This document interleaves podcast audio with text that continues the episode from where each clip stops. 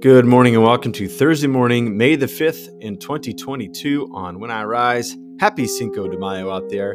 Today we're in year C, fourth Sunday of Easter, and on the Thursday of the week, we'd like to take a look at the New Testament letter passage from this week from the Revised Common Lectionary. And we find ourselves once again back in the book of Revelation, Revelation chapter 7, verses 9 through 17. So let me read that passage, provide a couple points for reflection, and we'll spend our time praying along the theme that we find there.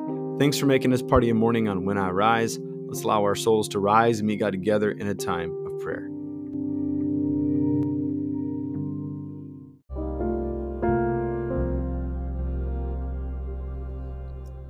Revelation chapter 7, verses 9 through 17. After this I looked, and there before me was a great multitude that no one could count, from every nation, tribe, people, and language, standing before the throne and before the Lamb. They were wearing white robes and were holding palm branches in their hands. And they cried out in a loud voice Salvation belongs to our God, who sits on the throne, and to the Lamb. All the angels were standing around the throne and around the elders and the four living creatures. They fell down on their faces before the throne and worshiped God, saying, Amen. Praise and glory and wisdom and thanks and honor and power and strength be to our God forever and ever. Amen. Then one of the elders asked me, These in white robes, who are they, and where do they come from? I answered, Sir, you know? And he said, These are they who have come out of the great tribulation. They have washed their robes and made them white in the blood of the Lamb. Therefore, they are before the throne of God and serve him day and night in his temple. And he who sits on the throne will shelter them with his presence. Never again will they hunger, never again will they thirst. The sun will not beat down on them nor any scorching heat.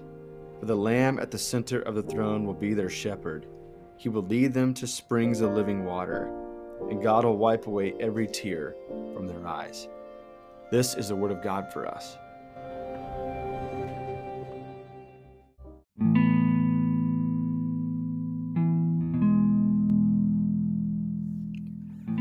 One of the attributes of the book of Revelation is that it does in a, an apocalyptic and a cryptic and a I don't know, in a mysterious mysterious way.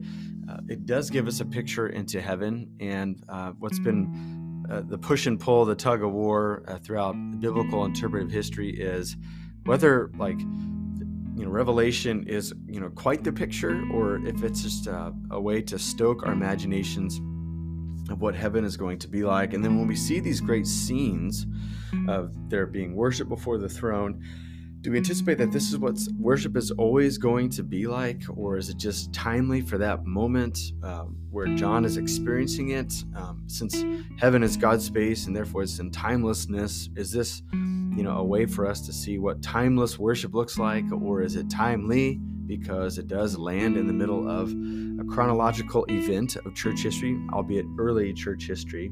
And it does seem like this one, uh, as there's a, a conversation between John and one of the elders, as there's clarification of who are these great multitude and why are they there and um, what's going to happen to them while they are there. We do see like there is a consequence for why they are there, and there is a reason why they are there. Um, he says this in verse 14 these are they who have come out of the great tribulation. They have washed their robes and made them white in the blood of the Lamb. Therefore, they are before the throne of God and serve him day and night in his temple. And he who sits on the throne will shelter them in his presence. And then there's like this never again, never again will they hunger, never again will they thirst. The sun will not beat down on them, and nor any scorching heat. And so he's going to be their shepherd. He will lead them to springs of living water and God will wipe away every tear of their eyes. Now, does God need to lead them to springs all the time? Like, continue? Does He need to wipe away tears all the time? Is it just for now? All that we know is that this group of people, they have endured a lot and they've got to the end, the completion of a suffering, and they're they're being comforted by God, and God is leading them to a place of rest. But you'll notice who these people are. If you go back up to verse 9, uh, Revelation 7 9 is a rally cry for the modern church.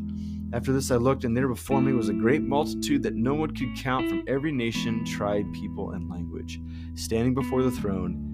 And the Lamb. And so churches have uh, imagined, like, wow, heaven is going to be a place where all sorts of different types of people are going to be there. Now, I think the way that which people are, arrive at this idea of this great multitude and equal group of people is important.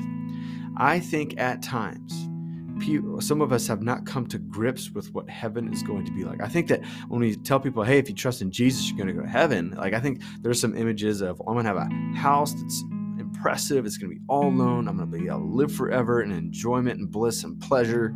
And like there's going to be no neighbors around because for some people that is it's like the the pinnacle of what leisure and pleasure would look like to be alone. But that's not what heaven's going to be about at all heaven is going to be the most radically equal place that you and I could ever envision. And one of my worries is is that people have been enticed by the idea of heaven and trusting in Jesus so they can gain heaven.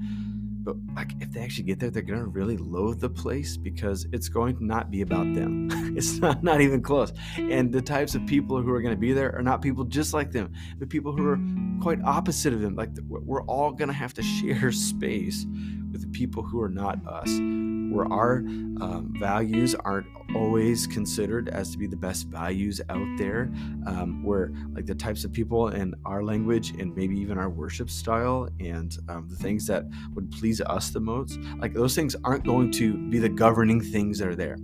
Heaven's going to be a place where God's going to fill. It's going to be God's space.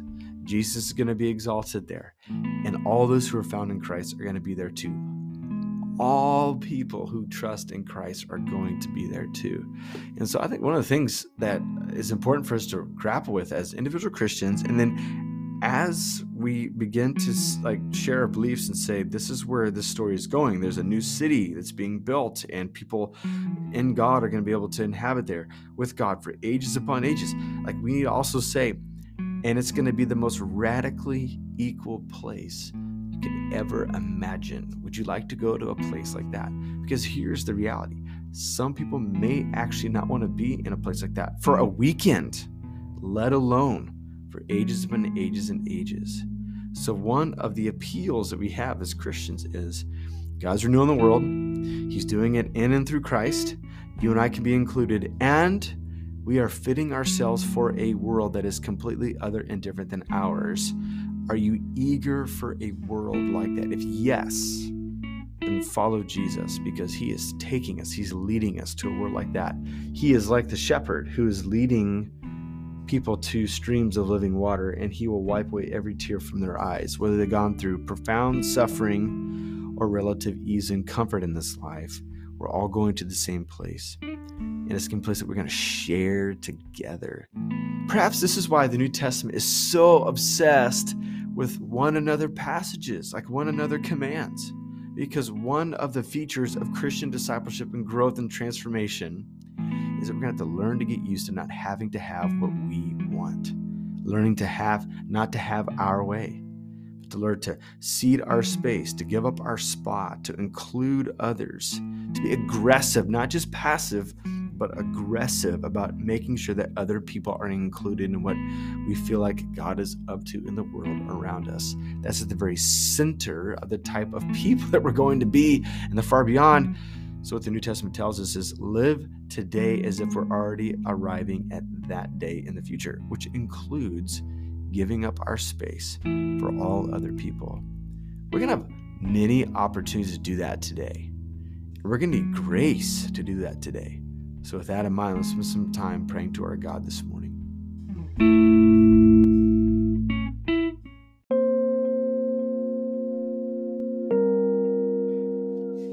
Father, Son, and Holy Spirit, we rejoice in the age to come. We think that you're building a city, a new Jerusalem. You're going to be in the middle of it, and you're going to welcome all the people of God to it. We thank you that you found it fit in your story to include us, to awaken us, to stoke our imaginations to give a book like the book of Revelation, which stokes our imagination and wonder about how all it's going to fit and what is what could it be like in a place like that.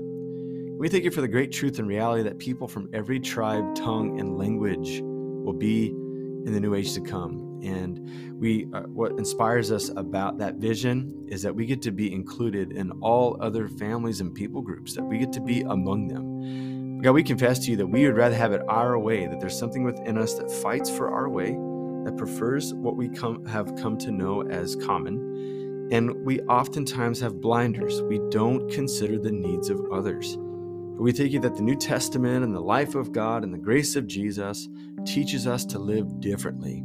So, God, we pray that as we go throughout today, that you would allow us to call to mind those one another passages in the scripture text that implore us to live a higher way, a better way, to include, to give our own space, uh, to be very direct and uh, assertive in the fact of including other people, of gathering new perspectives, of seeking to provide more space for more people so that we can begin to imagine today what life is going to be like in the far beyond.